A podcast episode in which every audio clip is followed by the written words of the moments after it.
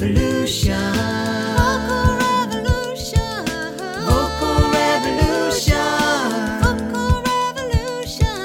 Change the world with your voice.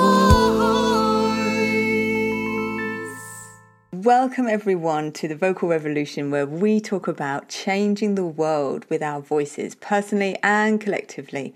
And today, we're going to be talking about how we can support safe, healthy expression around intimate content on TV, film, and theatre, and how this relates to issues around healthy expression in wider society. And I just want to thank you wherever you are, whatever time of day it is that you're tuning in and listening. Thank you for spending your time with us today. I'm just so thrilled you're tuning in. And I know you're going to get so much from this amazing episode because my guest today is really making a global revolutionary impact on the world. And I'm so honoured to introduce Ita O'Brien. She is the UK's leading intimacy coordinator and founder of Intimacy on Set, her company, which she set up in 2018 to provide services to TV, film, and theatre when dealing with intimacy, sexual content, and nudity. Ita pioneered the role of the intimacy coordinator and since 2014 has been developing best practice intimacy on set guidelines, which have been widely adopted in the industry and championed by the Time's Up movement and others advocating for safe, fair, and dignified work for everyone. Ita has worked on numerous high profile productions, including Normal People, Sex Education, Gangs of London, and It's a Sin. Writer, actor, and director of I May Destroy You, Michaela Coel, dedicated her BAFTA award last year to Ita, thanking her for making the safe space for creating physical, emotional, and professional boundaries so we can make work about exploitation, loss of respect, about abuse of power without being exploited or abused in the process. And that's one of just many, many accolades that Ita's amazing work has received. Ita and I have worked together since 2014 when she approached me about my sounding out coaching sessions to support the creation of a devised theatre piece, Does My Sex Offend You? And since then, she's gone on to develop and implement the Intimacy on Set guidelines. And it's been such an incredible honour to support her groundbreaking work, which is having a global impact. So thank you for coming, Ita. Thank you so much and welcome, welcome, welcome. Thank you, Katie. And um, wow, what a lovely um, introduction. Um, yes, I'm humbled by that. Um, but yes, and and um, and it's a joy for us to be sharing this together and to be celebrating our work together. It really is, and to celebrate what the groundbreaking changes that are happening in the world and you're facilitating. So thank you for your time today. Um, it's just such an honour to speak with you and, as you say, to celebrate the work. Um, I just would love you to share a little bit about how you got to where you are now with our listeners. What has been your journey to to this point? Um, so, so my journey in this profession, or has been. Um, I actually started dancing at the age of three. Um, I was a scholar at the Royal Academy of Dancing, and then I trained at Bush Davies and became a professional musical theatre dancer um, when I was 18 and worked in that for 10 years. And then I retrained at Bristol Old Vic as an actor um, and worked as an actor for eight years. And then did the MA in Movement Studies at Central. And from 2007, worked as a movement teacher and a movement movement director. Um,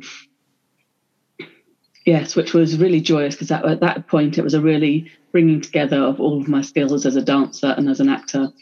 Um, and then I wrote my own work that I put on in 2009 called April's Fall. And then from that piece of work, I was looking at um, taking the dynamic that I was exploring further and wanted to explore the dynamic of the perpetrator and the victim. Um, it's very interesting, actually. Belfast, um, the film, has just come out, and that's part of my childhood going to um my mum's from Cookstown County Tyrone and we would go across to the farm every year. And when the trouble started you know when the sentries went up at Cookstown High Street and um you know you could no longer just drive the car in. You know somebody had to sit in the car in case it was pulled away and and bombed and all the rest of it. Um, so in my exploration of of, of that reconciliation ex- wanting to explore through a devised piece of work the idea of um, the perpetrator, the perpetrator and the victim, very often being the flip side of the same coin, um, was um, got introduced to the Forgiveness Project, mm. um, and that's set up by this fantastic lady who is a journalist, and she was interviewing both um, people um, who perpetrated the, drum, the, the bombs in you know uh, in Ireland and Northern Ireland, and those that were the victims of it, and in those conversations, then ended up bringing together the perpetration, the victim, and and the reconciliation that could come from that. And so that founded the Forgiveness Project. And I was interested in looking looking at the flip side. So that was the the inspiration around that. Um, and in my um, you know seeking out advice, I had someone sort of saying to me, "You can't do this without getting counselling yourself." So that's where I, I sought you um, and um, that was, it was April 2014, wasn't it, in my preparation. And I was looking at what practices and principles I needed to put in place um, when asking, you know, a group of actors to come together and explore this kind of dynamic. Um, and I started um, devising workshops um, for in order to explore what sort of structure I should put in place. Um, and that's where I came to you and I said, right, you know, in, in in light of this this practitioner's advice saying I needed help in order to be able to to um, you know, she was saying you can't possibly at the you know your opening night have perpetrators and victims of abuses or any atrocities come sitting in the auditorium together. Um, and um, and yeah and i was thinking but that's that is the work. That is the work of healing. That is the work of the story. Um, so um, but i did take her advice to, to to go well actually how do i support myself? Um, you know what are the challenges that are gonna that i'm going to be facing in order to keep my actors safe? If i'm asking these um, performers to come and um, give off themselves in devised work because of course that's what you're asking in devised work as opposed to a piece of um, script that the storytelling is already there in devised work um, you're sort of opening out the subject and offering you know your performers to to read around that subject. I had a whole package of different articles for them to read and sent that to them and invited them to just pick out what resounded with them most in their preparation and to bring that um, ready to explore. And um, you know you're asking them to bring off themselves. So i was thinking what is my responsibility? How do I hold a safe space? What are the, as I say, the practices and principles that I need to put in place in order to hold a safe space that we can really be present, conscious, grounded with ourselves, with the ensemble in the space that we are in, in order to be able to explore that kind of dynamic in a really healthy way, to really go to the edges that it requires. And then, most importantly, to be able to safely at the end of each day and at the end of the rehearsal process, to be able to honor, recognize where you've gone to, let go of where you've been artistically, to step back to where to yourself personally, so you can either go home that day or at the end of the whole process to leave that process behind. Um, yeah, so that we can explore this stuff in a really, um, you know, professional way that, that that supports everybody. Wow.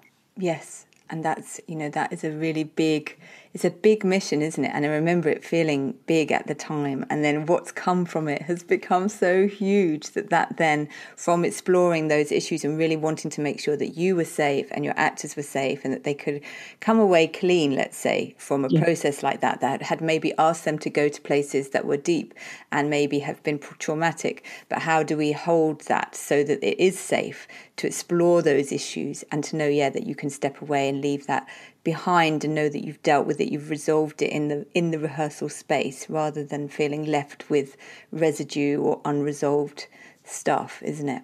So these are really big, big issues that you were bringing, aren't they, at the time? And from that amazing, um, amazing exploration and device piece has then sprung this incredible mission, which no, neither of us had any idea, did we, that that was going to happen when you first came to me. So it's just been an extraordinary honour to witness then you going on to develop the work. So could you explain to us perhaps about what is intimacy on set? What is an intimacy coordinator and how perhaps that grew out of your devised work? You know, from there, how did you get to this, where you are now? So yes, it's really lovely actually. In reflection to what you've just said, that that word "clean," so the actors were able to to, to come away clean. And interestingly enough, um, in one of the workshops um, where I shared the work, um, which was actually in Auckland in New Zealand in um, December 2018. That's exactly the word that this particular actor used. I felt clean.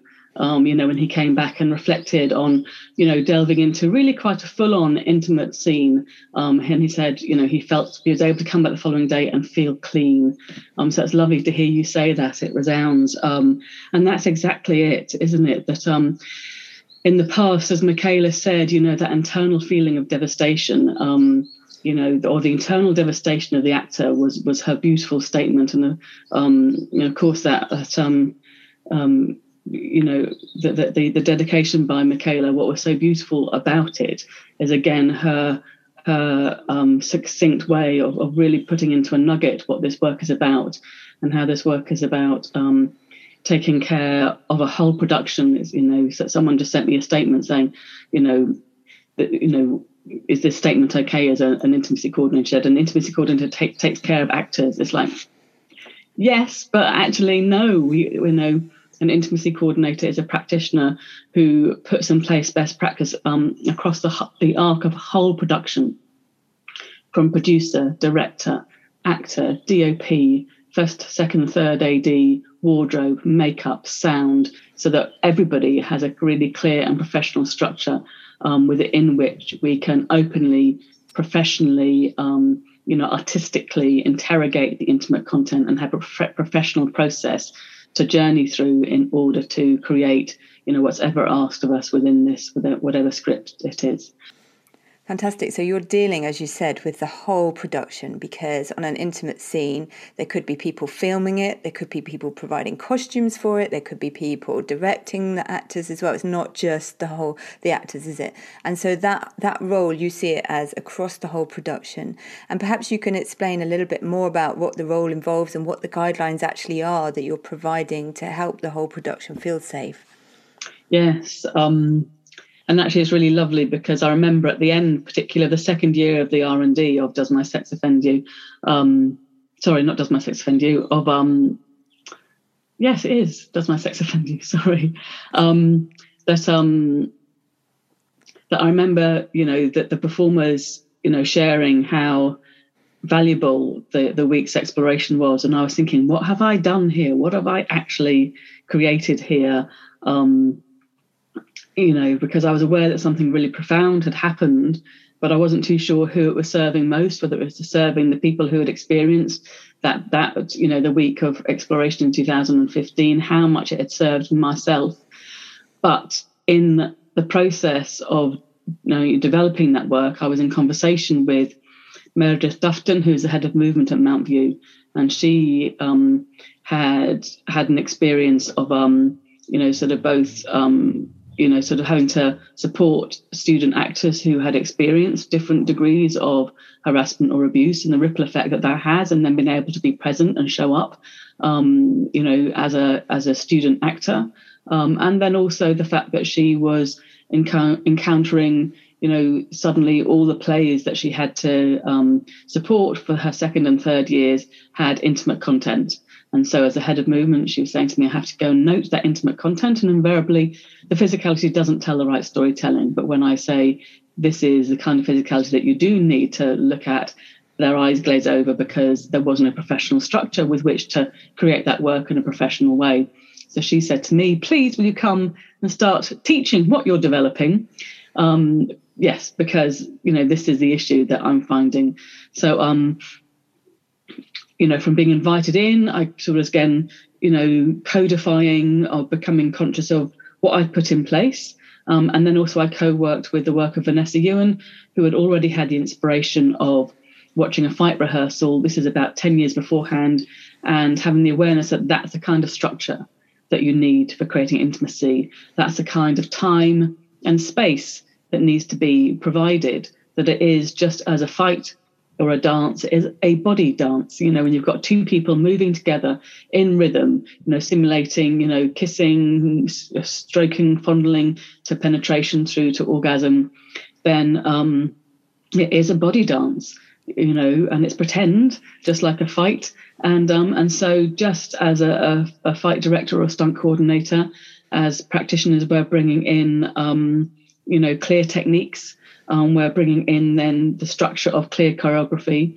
Um, and like um, just as a stunt coordinator, we're bringing in our safety equipment. So we might have, you know, so co-working with uh, wardrobe department for modesty garments or bringing in cushions, um, different shape cushions that can help bring a barrier between the two performers so that they can personally feel safe, so that artistically they can give the best of themselves to this character and to the simulated sexual content. Um, so, so that's how how I, you know, if, if Meredith hadn't asked me to come and teach um, at Mountview at that point in time, I would not be sat here now. Um, and um, as I was delivering the work, then the students were saying to me, Well, this is great here, but what about in the industry? And so I started to sort of pull together a narrative of what I was developing and started sharing that in, in the industry. So the guidelines is basically inviting, just first of all, um, saying right from the get go, right from the producer and the director, right from the first read of a script, just as they would do if they're looking to earmark the support that they need for the production, be it a choreographer if there's a dance, or a fight director in theatre, or a stunt coordinator in TV or film if there's a fight. Um, um, um, you know, if there's um, you know, animals. They're going to make sure, oh, look, there's an animal wanted. I'm going to need to get an animal wrangler in. Um, so, so it's just going and now include intimacy as part of that assessment. That, that's part of your awareness, part of what you're going to mark, and then not only just earmark it and then have the intention of journeying through that content in a um, with best practice, but also then providing the finances for it. Um, and that being part of um, you know part of the structure. We're saying to directors the same thing in the past, you might have thought, oh, there's the intimate content. And the amount of times that I have a director sort of saying about an actor, well, they read script, as in, well, the intimate content's in the script, and they've read the script and they've said that yes, they're going to do it. So, you know, there's a, of course they're going to do it. Um, whereas, and I had a director say this to me and um, said, oh, you know, it says he masturbates, so he knows what's been asked of him. And I said, oh, but there's so many ways in which you can portray that. You know, you might just show um, a fly undoing and a hand going down, and the camera pans to, um, you know, the, the piano stool that he sat on and the cactus on the piano, and see the piano, you know, the cactus um, vibrating, and that's a story told. You know, so that's, you know, that will be a way that an actor might feel completely comfortable with it. Actually, has an, an image of humour to it and I'm actually bringing that image from a brilliant sex scene called the Tall Guy in the Tall Guy with Emma Thompson and Jeff Goldblum. So that's one way of portraying that intimate content. Or you could ask that actor to, you know, to for it to be part far, far more actual, you know, which might be compromising for that actor if they want to see sort of um, more graphic depictions. And as I sh- shared that with the director, you could see the, the light bulb moment going on. You know, that thing of it's not just what's written it's how what your image is of it, how it's going to be portrayed, um, what the choreography is, and then what, where the camera angles are going to go. Or if it's in theatre, again, what the choreography is, but then you know, um, perhaps very often in theatre you can abstract it. You know, there's going to be um, um, you know sort of like a, a, way to to depict it without it being very actual. So you might have perhaps um, someone going behind a screen and you might see you know someone undoing flies and then a rhythm happening but actually the actors you know again is just sort of jiggling up and down but it just gives that rhythm. So so again it's that aspect of what's the storytelling? What's wanted um, for this production um, that's going to tell the right storytelling, but then there are so many ways in which you can portray it. So I'm asking the director to think of what's the content and how do you want it to be filmed. So they start thinking creatively. Um, um, into auditions. So we're saying to the production, if you consider it then, then you can be really clear in your breakdown to the casting directors and to the agents um, about what the content is. And then if you're if you have on board an intimacy coordinator right from the get-go as is now happening you know with the productions that i feel i'm, I'm collaborating with with best practice is i'm there right from the get-go. There was a production that i filmed um, finished filming november last year um, and um, that producer had me on board before they'd even got a director on board before the scripts were finished um, being written and certainly before they got any cast Yes, that's how important that producer knew it was to bring me on board because of you know how important the intimate content is in that storytelling. And then some of my actor friends were saying that they were you know that they got the breakdown and that's exactly what happened there was really clear um, statement of what the intimate content would be and that they, they would be working with an intimacy coordinator. So that builds trust both for you know the casting director, the agents, and then the actor going forward. I promise you, you will get more actors than putting yourself forward. So you've got more of a possibility of getting the right actor for the job because you're giving them hope or you're giving them trust that you're going to you're flagging already that you're going to be working professionally you know, through a clear process, working with an intimacy coordinator in order to create this intimate content in a really um, open, professional, autonomous, um, and empowered way for everybody. Um, so, so there's that, and then obviously, you know, the work is then putting in place clear rehearsals, um, and that was a that was a point of contention at the beginning. Um, I had a you know, producer and first AD saying, "Oh, there's no way you can make time to rehearse the intimate content," while at the very same time on that day on the call sheet it had, you know, actors to finish their scenes, stunt rehearsal. You know, but at that time the the mindset wasn't there to actually go. The intimate content needs rehearsals, just like a stunt or or a dance. Um, but that's that's now changed. Anyway, and then it just puts in place a clear process of rehearsal, clear choreography, checking, you know, co-working with the wardrobe, um, you know, and then a clear um, professional process for working with a closed rehearsal room and a closed set.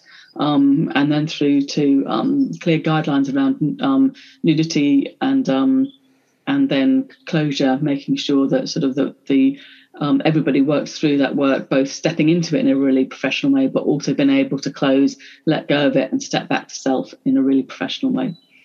Fantastic. What an incredible arc of a journey you're providing, and you're providing support, as you say, from the get go, from the moment you start assessing the script, um, from the moment you start casting before that, that those things are all in place. And what I heard was some really key words about trust, that you are therefore setting up uh, trust through creating very clear agreements, and also that it's not just about because I know artists generally sometimes really kick against what they perceive to be rules, let's say, because the artistic temperament is to always explore and to be creative and not to feel confined. But actually, what I heard in what you were saying there is it's quite the opposite. It's about creating structures that support creativity, that open doors for bigger thinking about um, you know ways we portray intimacy and how creative that can be from whether it's a cactus jiggling on a piano to you know someone's silhouette behind a screen you know these there are so many choices and those are artistic choices.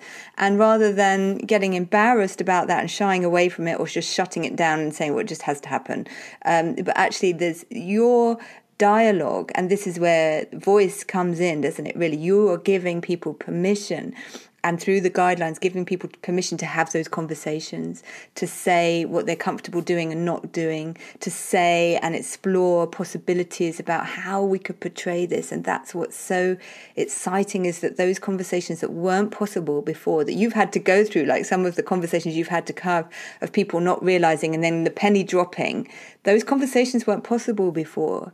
And before, as we know, I mean, some of this, obviously, your work, we're celebrating today what the work is doing, but we have to also acknowledge that it's also come about because of the great need to counter abuse and that people have had horrific experiences on set of being abused, being harassed, as Meredith said of her students as well. So we really want to guard against that. And it's that safe hold, holding space that you're providing that prevents some of those things happening. And that's what's so important, isn't it? And urgent. And that's what, when we had that explosion with Me Too and Harvey Weinstein, that, that became very globally apparent. It's not like we didn't know, we knew it was happening, but it became aware um, in a different way and also that there were solutions that we don't just stay with that dialogue that narrative of oppression that we go beyond it into saying what can be done. And you're giving people a template that says this is how we stop abuse happening. This is how we make sure there's trust and there's incredible artistry and creativity in the production. So just thank you for giving us the whole picture there because I know it's really involved what you're providing. And but thank you Uh, and I'm sure you've seen some amazing stories of it actually working. So as we are celebrating, um, would you like to share some of those where you know things where it's really helped and supported a production to to to create beautiful, intimate content? Um, so, so yes, thank you for those reflections. And, and just before I say about that, um, um, yeah, just, just, just to reflect on, you know, lead, leading up and to the incredibly brave women who came forward around the Weinstein allegations. As, as you said, it wasn't as if it wasn't spoken about. It was always a running thing of, oh, sex scenes, they're so hard to do. And then also the, the two statements of, but oh, you're an actor. This is what your job is. So you just, you know, say nothing and get on with it. And then if you did say anything, um, if you did say no in any way, shape, or form, that concern that um, that you would, you know, suffer for it, um, that you would be the one that, well, you know, I've had this, you know, when, um, you know, when I run the workshops, I invite, you know, people to share when the work has been done well, but when the work hasn't been done well, and, you know, sort of, I think there was a rape to be performed, and, and, um, and you know, this particular actress said that, you know, the director was sort of saying, just go for it. And she was going, oh, okay, can we just pause? Can we just, you know, take a moment just to talk about, okay, what you want, how how we can journey through this, what a structure might be. And that actor was the one that was, everybody turned to her and said that she was the one that's unprofessional. Wow. I know, because she was trying to invite, you know, a, a bit of a professional structure rather than this just going for it. That was, you know, when people just ploughed in, which is exactly what happened before. You know, um, that sense of who you are personally, and then what you're offering and giving of yourself artistically for character gets completely muddied because there is no separation.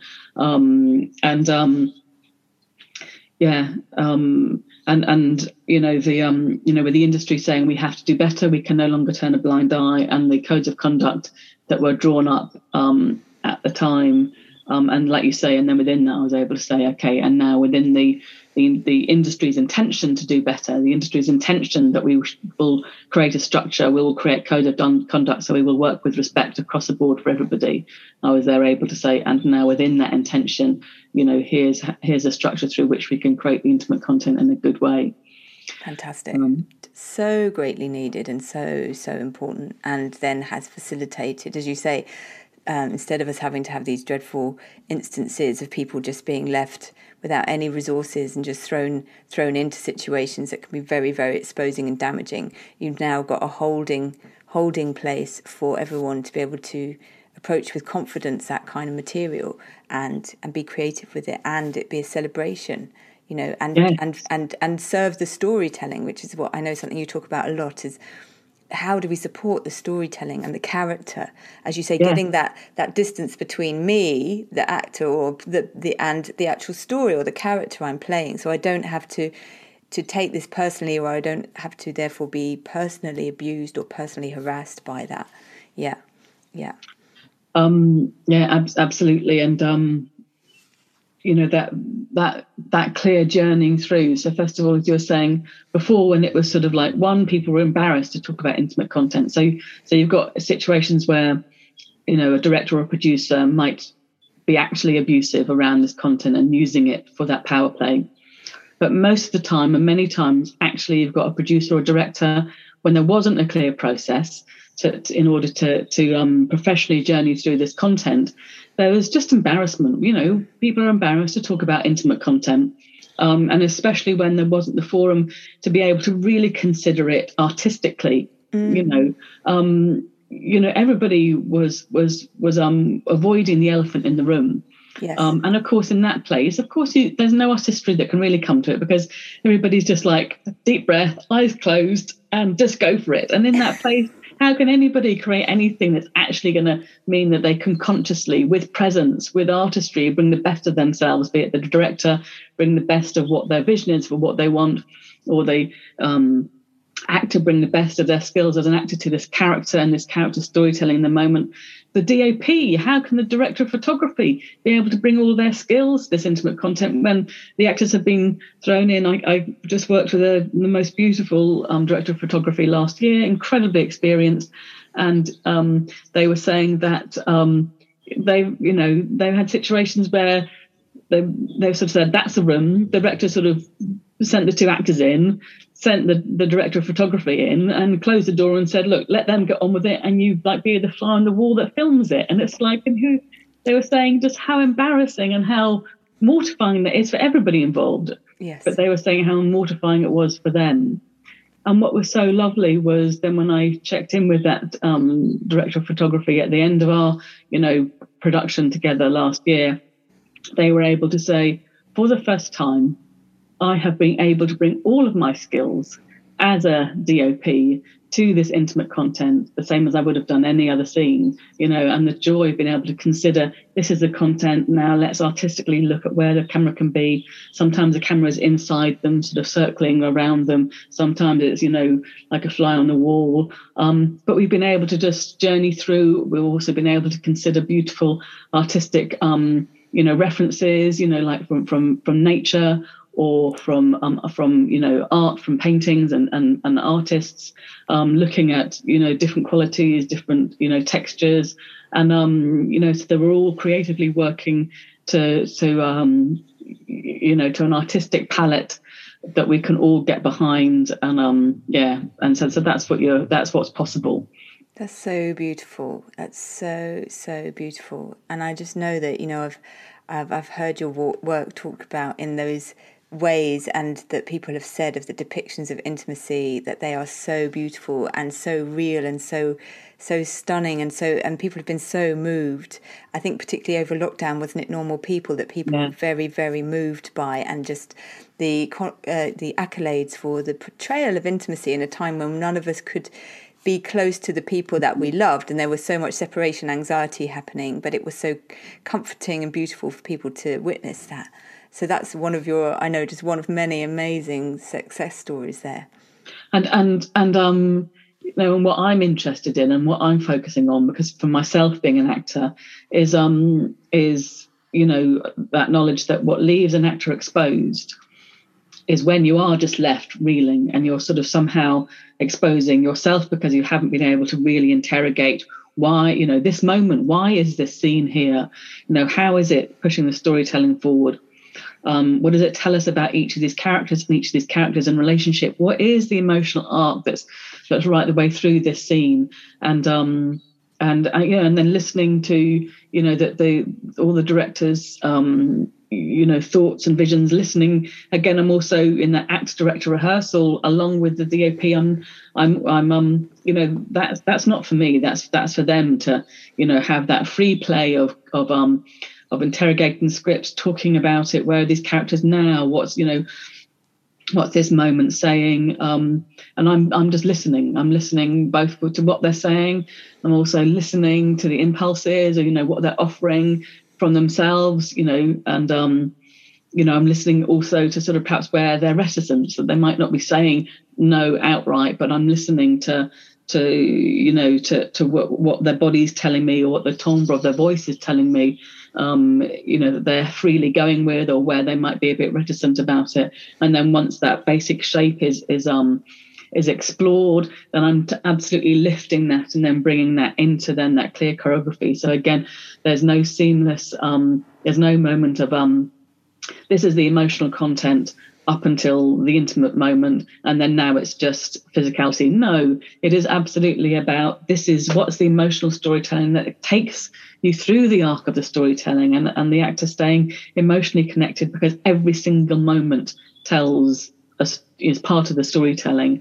And i feel you know i've had people say to me that's what the difference was that um what was was that the you know the emotional storytelling absolutely was was connected. And again paul speaking about that which was so lovely to, to see and hear in some of the press that that again you know that's my intention that um you know that that that when you interrogate the script allowing the actor to be full of you know who this character is you know so there's not a single moment that there's not that, that a movement does isn't sharing something that's telling that's telling part of the storytelling um, so that the actor is never feels exposed and then that's what it allows both the actor to be full and feel comfortable because everything's serving character and storytelling and relationship um, and then that's where as an audience then we can feel comfortable because we stay completely engaged in in the the character arc, the character narrative.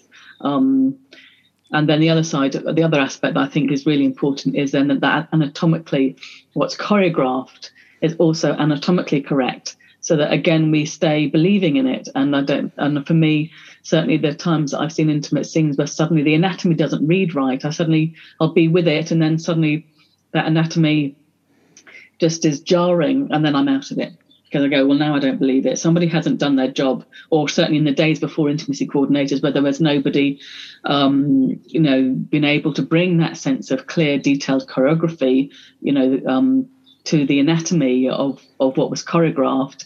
Then, um, you know, and the actors again were just doing their best, but suddenly then I'm out of it. So I also believe that that's a really important part of it is that we're bringing detailed choreography that really serves these characters, serves the storytelling. Um, Absolutely, absolutely, and and also you're what I'm hearing is you're giving something that every single step, every single movement, just as you would with a dance, it's something that everybody has agreed to. Like I've agreed, my left foot goes there, your left elbow goes here, and it's a dance, and therefore everyone has said yes to every movement. Whereas before, if you've just been asked into something that you're not sure about and you don't know where you're going, and it's just fumbling around, isn't it? And then it won't read accurately. Whereas if you've hmm. completely designed that arc, and that's where also consent is not just about saying yes to the whole thing. Yes, of course, you said yes as an actor. I'm I'm going to do this job with this intimate content. But then there's all the mini mini yeses every time, every movement. I've said yes to that, and then you see that in a person's body that they're comfortable with it because they've agreed it, and then just like a dance, they can let go yeah. into just oh wow now we spin now we this now we move you know and it's it's beautiful it becomes something that everyone can enjoy rather than being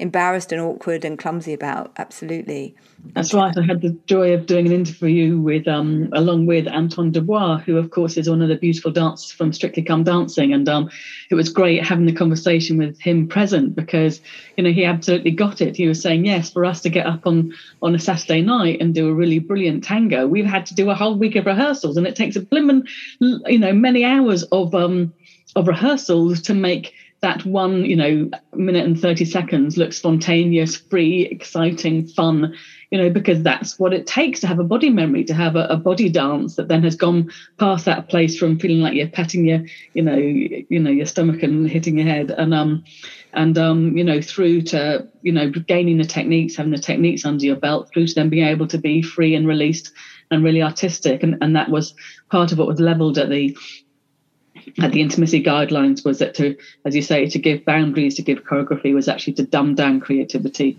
but actually, of course, you know, you know, as, as you said, it's the opposite. That when when you bring in that you know proper artistic pathway through to to considering the intimate content and then the clear choreography, then actually um, you're opening up creativity for everybody.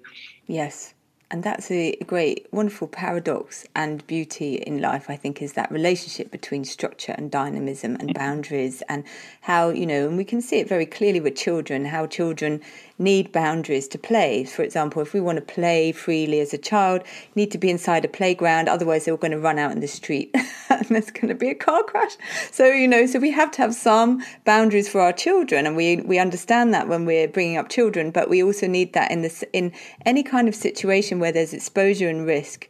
You know, whether you're jumping out of a plane doing a bungee jump, you wouldn't want to just do that without any structure or without any harnesses, would you?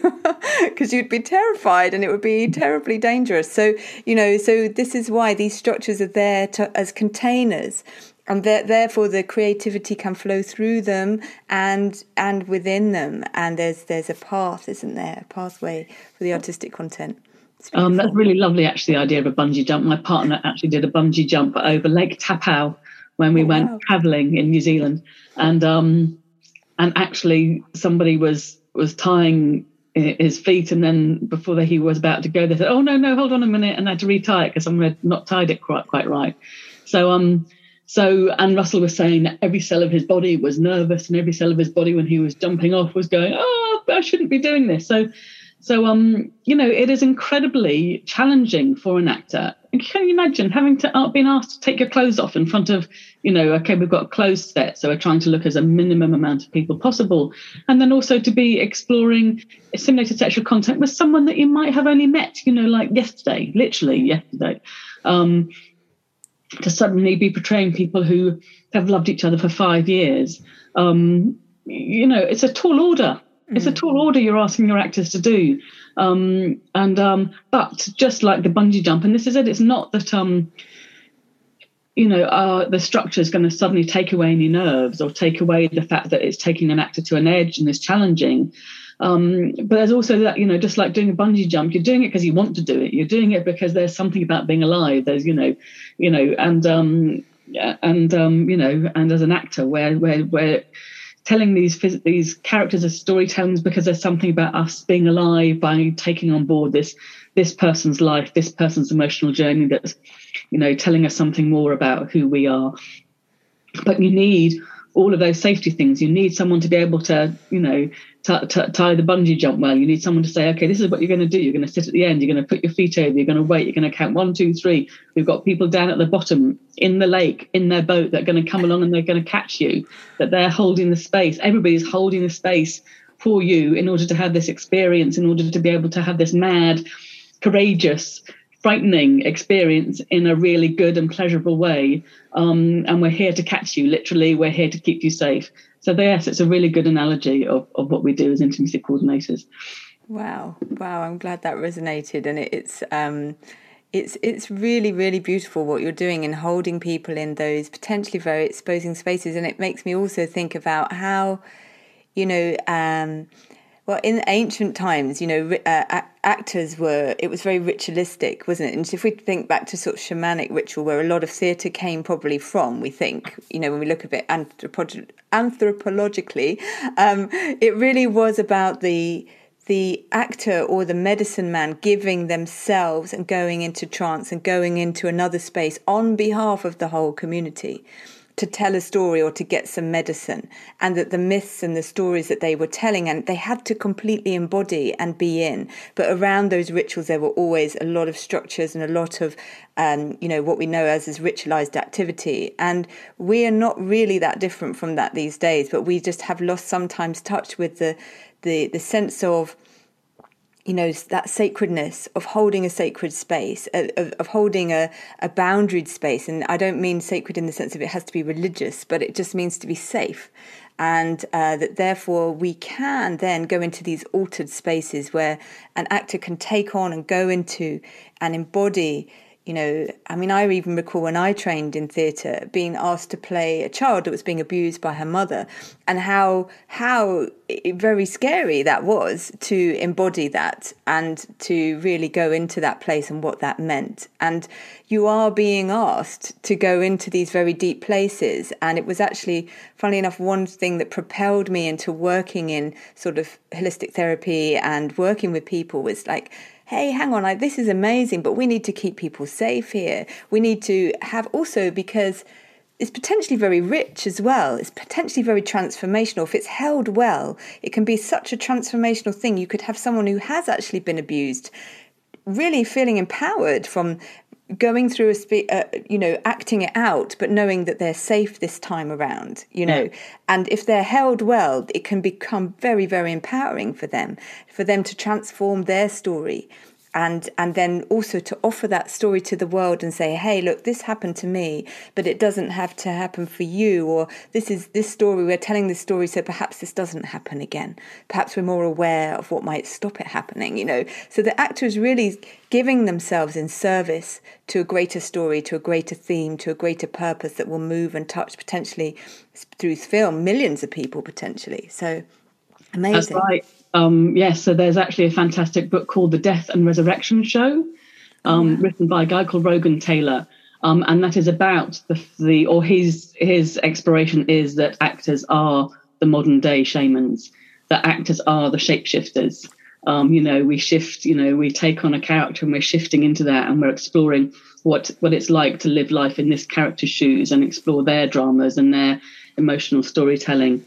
Um, yeah, and I really, you know, sort of feel that that, you know, is is um, that's, that is the case, um, and um, and and then the next part of that is absolutely part of that shamanic work is um is setting an intention setting your intention so that then within that you can go free to to to find out what the um what the learning what the information what the medicine is from that.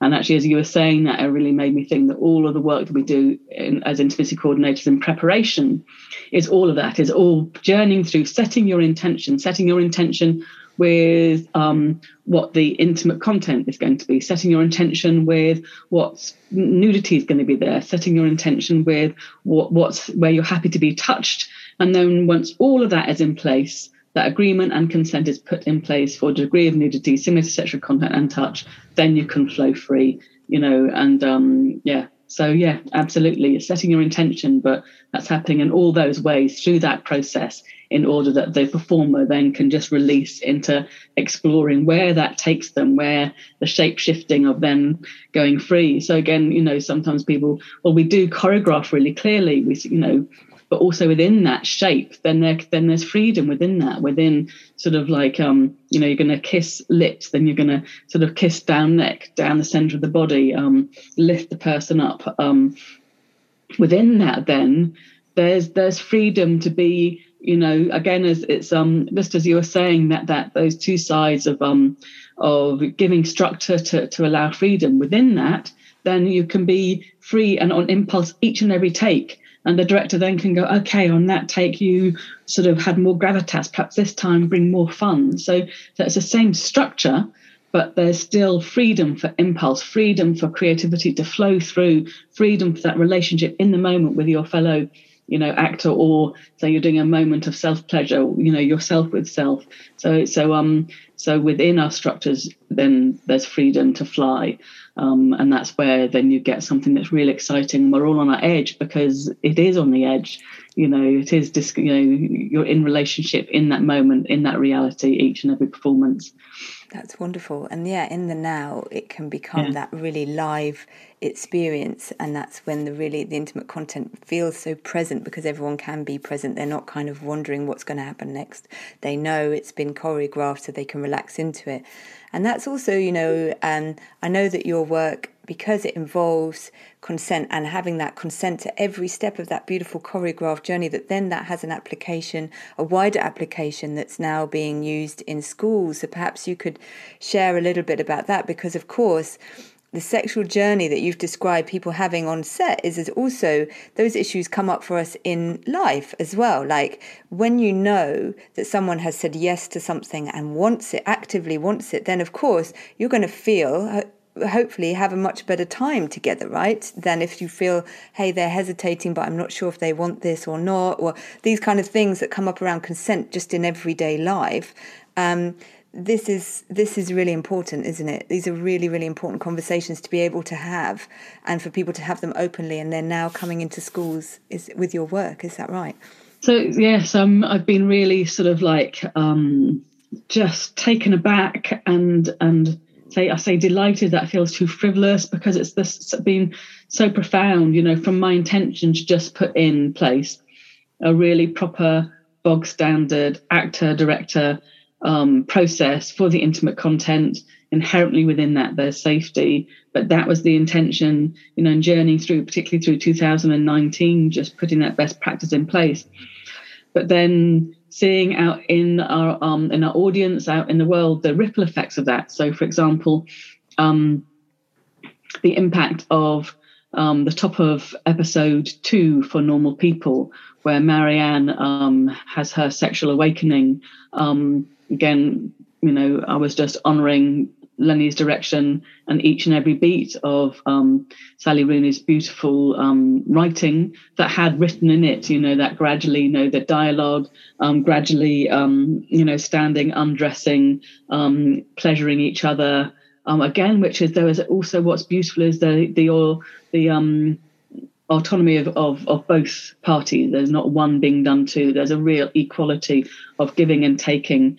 Um, and then um, um, Marianne's character asking for protection and that being yes, so that's what you want, and then being able to journey through, ask, you know, acknowledging that, putting it on, you know, um, um, of putting putting that protection on, keeping that sense of play, sexual play, and openness and connection together, and then into the invitation of continuous consent. You know that um you know first time you know um, intercourse can sometimes be a bit uncomfortable.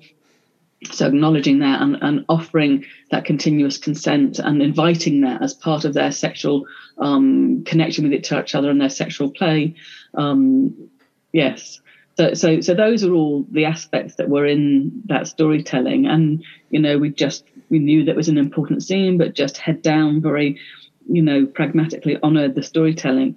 Um, the impact of that has been amazing. You know people saying to me you know how positive that has been for our young people. And then as you say being contacted by secondary schools being told that um that that scene is being used um in um the sex education for young people in secondary schools to help them see the positive depiction of um, of yeah first time sexual encounter um, wow. and then um, yes and then also with sex education right from the get-go the very very first conversation i had with john jennings and ben taylor was acknowledging you know we all had a teenager or i'd certainly um, you know my teenage my kids were teenagers at the time um, them also having you know young kids saying about being aware about how often our young people were turning to pornography because how easily accessible it was now. There isn't a forum where people can not know about how to do how to what's the anatomy of our sexual expression.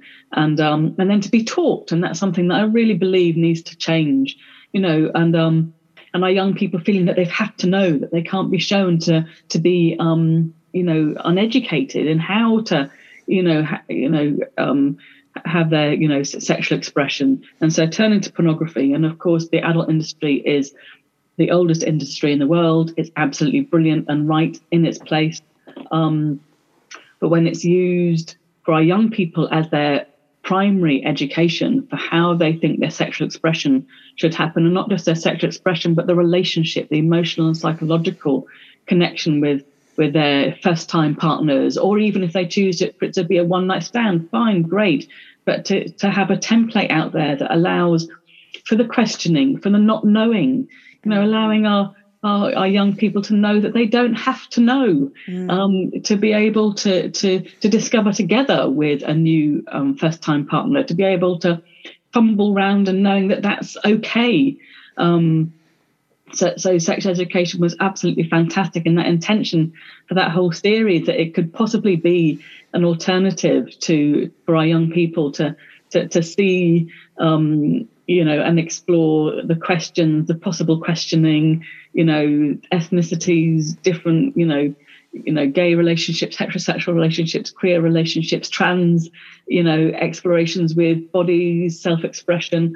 All of it is just so positive. Um, I remember there was a scene with um, season two, and I'd read it, and then I was doing a different scene, and and I sort of said to Ben Taylor, "Oh my goodness, you know, I've read that episode," and he says, "Do you think it's too much?"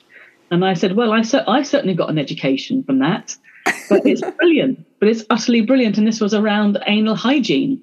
If you're going to have anal, you know, intercourse, um, and um, but it's brilliant, utterly brilliant. You know, it's so important. And again, helping people to breathe a sigh of relief, to to to, to know that they can explore and discuss this. They don't have to know, and actually, you know, they can bring, you know, um, allowing people to, to to release into who they are as as sexual beings especially our young people's sexual awakening and and to have a more honest dialogue with everybody around us around around educating ourselves around it that's just so exciting. That is just so exciting the ripple out effect of that in terms of having healthy conversations healthy representations in media you know so that there are a variety of things on offer. And as you say not just the porn industry um, which is sometimes designed with different purposes and different than perhaps young people might need in that moment. So um,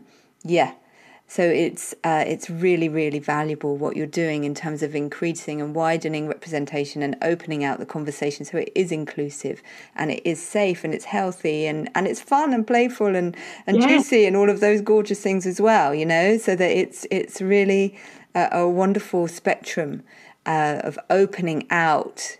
And so, therefore, again, we're not clamping down through structure. We're opening out the possibilities of healthy, healthy sexual expression. Not And I just, think that- and, yeah, And I Yeah. think that's why normal people also were so um, positive in in its charting of these young people over four years. Is it? It wasn't just about falling in love and then it all going wrong and then the fallout from that end. You know, they had this coming together, this amazing connection, um, but then their inability to be able to really communicate verbally. Um, and and their emotional and psychological wounding that each of them were were holding. So then you know that falling apart but then coming back together and then apart again and then coming back together. So it showed a healthy way of how we can make mistakes we can not know um, not just sexually and intimately but emotionally and psychologically. And but there's a journey through that and, and what these two people had is you know while they the mismatch and the time that they didn't communicate which was so infuriating and we were saying that when we were filming it so you just want to bash their heads together and go for god's sake connell you know just oh um and um you know but um but that's what was so positive and i really felt that for my um my children um during those teenage years is it's not falling in love or those first encounters is actually how you healthily um, and respectfully navigate falling out of love and separating. That's actually the full arc of an intimate relationship. And, and how often are we really, um, you know, are, are young people really taught about that? Um, you know, and that's been amazing that some of the stuff that I've been able to work on um, has has navigated that and given again some healthy templates, and including then I may destroy you. Just um, um, you know, just the honour of being invited in to work on that incredible script on Michaela's, first of all, her incredible bravery of her making her own um, life into art, um, watching her and learning from her regarding her self care, about her boundaries, about her um, seeking and and and um, and eliciting support both emotionally and psychologically when needed, so that she could stay artistically um, healthy in order to be able to continue um, telling Arabella's story. Because of course Arabella's story is different to hers, but sometimes she could be activated by her journey of telling Arabella's story. Um, the complexity, in particular, I think, is so fantastic of um, Paapa's, um, you know, character story, um, particularly of his assault.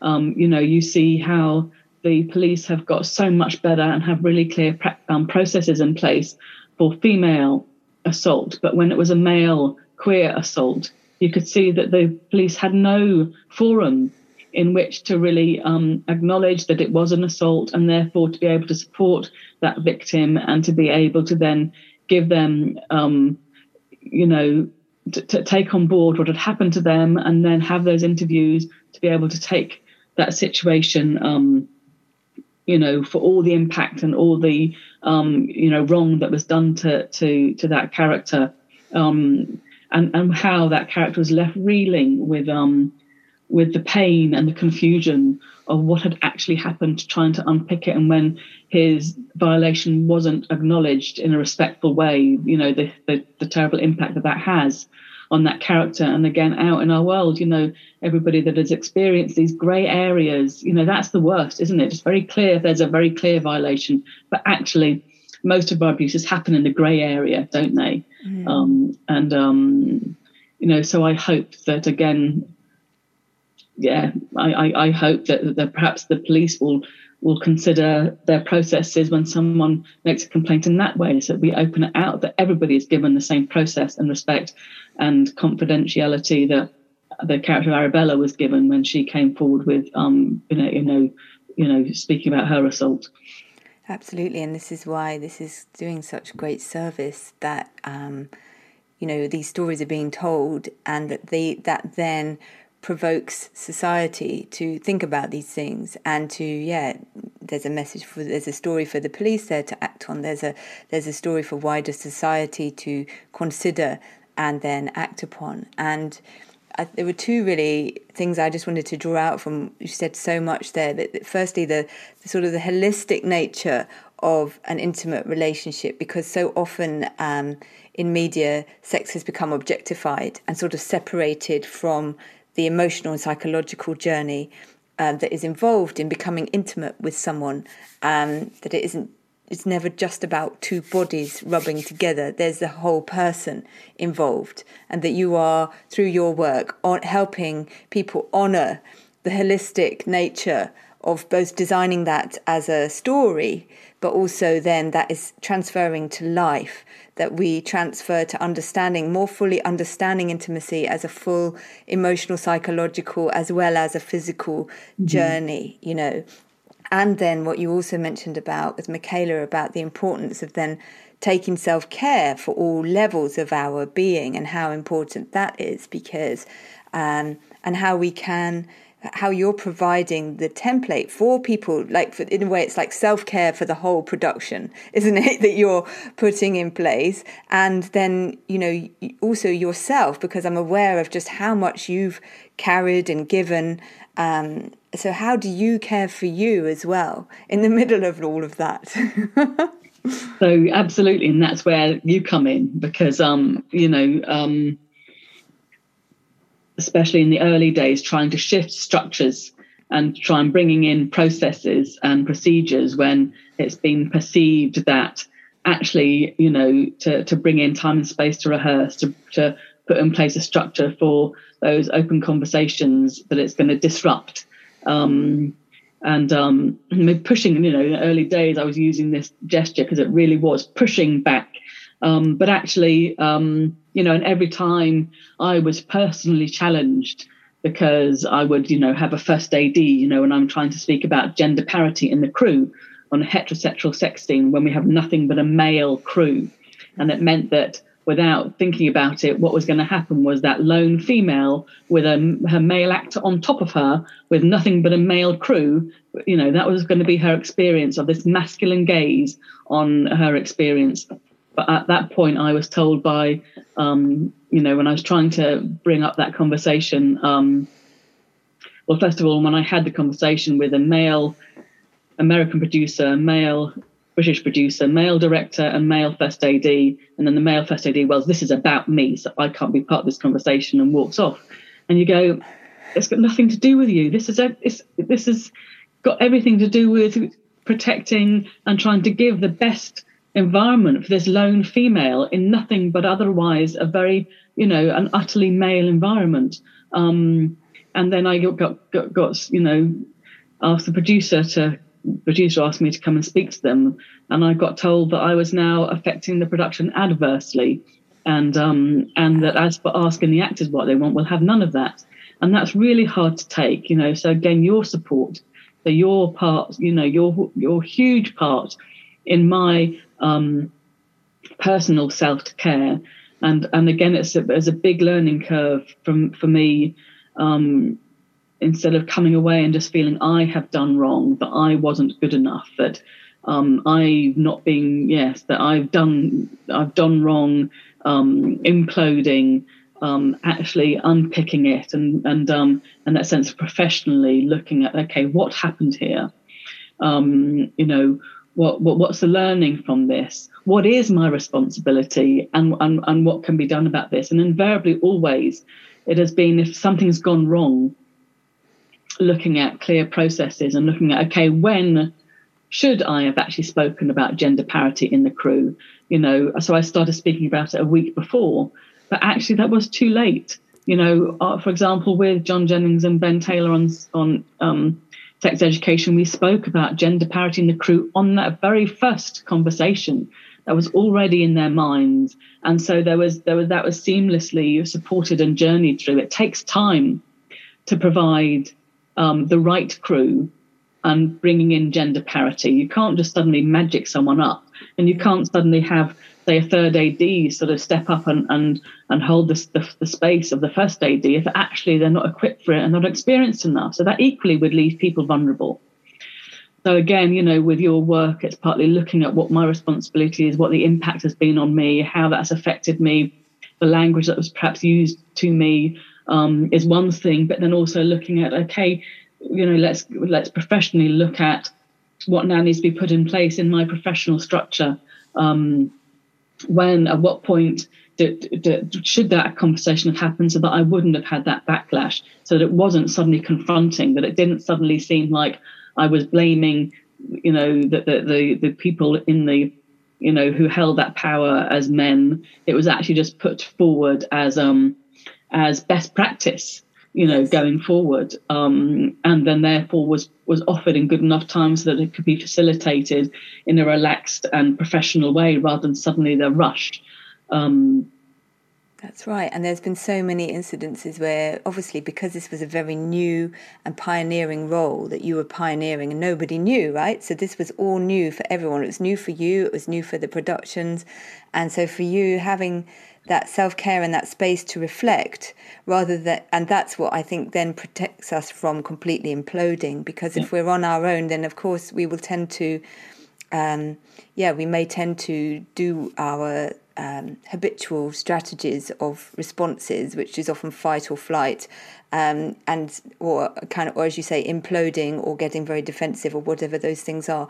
And so we have to process all of those responses and acknowledge that they're valid, they're sort of survival responses, but then work through and say, well, actually, there's something in this for me. What wisdom can I get out of this? What can I transform from this difficult situation what can i learn? And also allowing us uh, you know continuously we've had to say isn't it that this is new. This is completely new. We're having conversations that nobody's ever had before.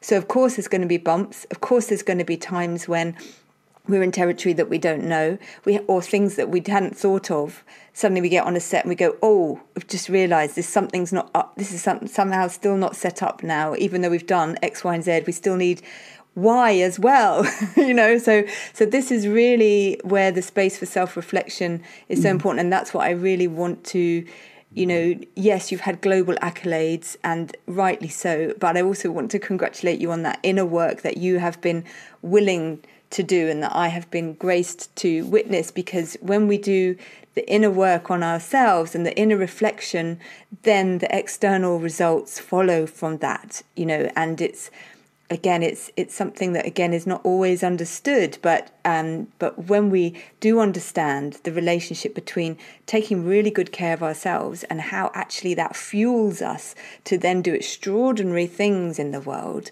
um, that that you know, and self care is not about bubble bars and spa days. I mean, it can be. That's you know, that's just the external manifestation of having a good relationship with yourself ultimately, and having that reflection with self. Absolutely. And this is where, you know, I advocate for all of my practitioners to have in place their form of, um, you know, sounding out, um, you know, um, yes. Um, and for, for, for me, um, you know, sort of, that's, um, you know, it's, it's a, it's a tough job to hold. Um, you know, as I say that the day on set, very often people look at us and think we're not doing anything, but actually it's all in that, in that inner seeing and that inner, sort of like um, having been aware of you know how this director works as opposed to how, how the actor works as to you know how one actor works and what the concerns are of another actor. And and um and that body listening and that constant listening you know i had um you know you know a, a director commenting that it's a that the talent is to, to be aware of the landscape and to be constantly negotiating you know and um and it is that on set. And so, yeah, very often the day off, there's been a full day on set, I'll have a headache, you know, a stress headache, because it's been from from you know that that kind of of, of support and holding and and and that focus to to to both hold the space lightly, but also to be to yeah to to to, to be negotiating those that inner listenings, um, offering different strategies, different movement techniques, you know, checking out, you know um, you know, is, is, the room warm enough? You know, sort of a, who to ask for, how to ask for it.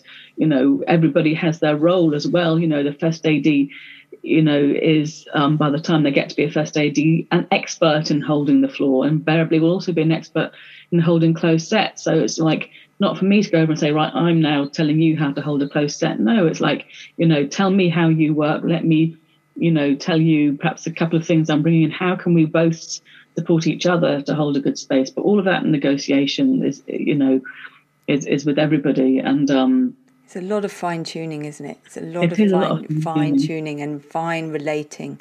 And uh, there's a lot that that can go on there, and it's also often under quite a lot of significant pressure, especially on set, right? Because you have the time limitations are often, or the time deadlines are pretty intense, aren't they? So, so amazing, and so that's amazing that you are both taking support for yourself and encouraging others to because you're holding so many relationships so many it's like i can see them like threads that you're Mm. Yes, kind of like right. weaving together um, which is amazing and you know uh, there's so much we've talked about and i i just want to thank you really so much because and thank you for your bravery to do that to encourage people a to take care of themselves around intimate content and to for, for providing such a beautiful orga- uh, journey and structure for, for that for people to be safe. And your willingness to then extend that out into the world and your ability to see the holistic levels which is just so finely tuned that enables you then to weave all those threads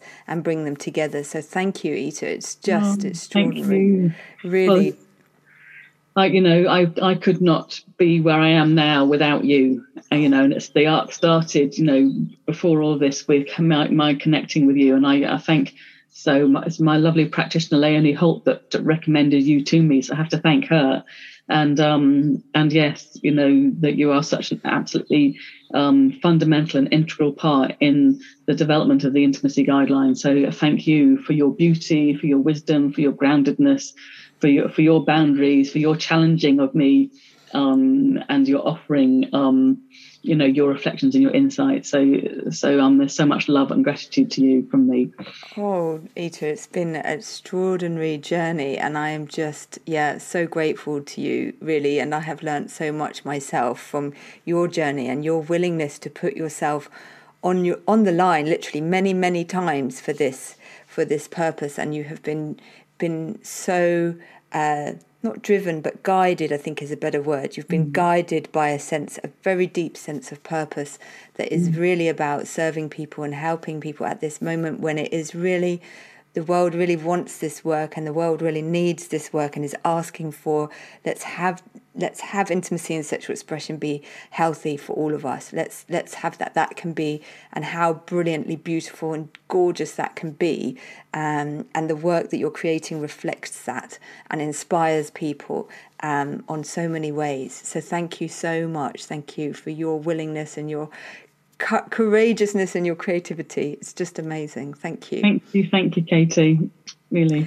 Thank you. And thank you for coming on today to talk to us all. And um, just want to say thank you again to everyone who's listened to this conversation. Um, if you want to find Ita's work, um, your website is Ita. E- Um, intimacyonset.com. Well, there's both. There's itaobrien.com and then intimacyonset.com. Fantastic. So you can see all and read more about Ita's amazing work and connect with her there.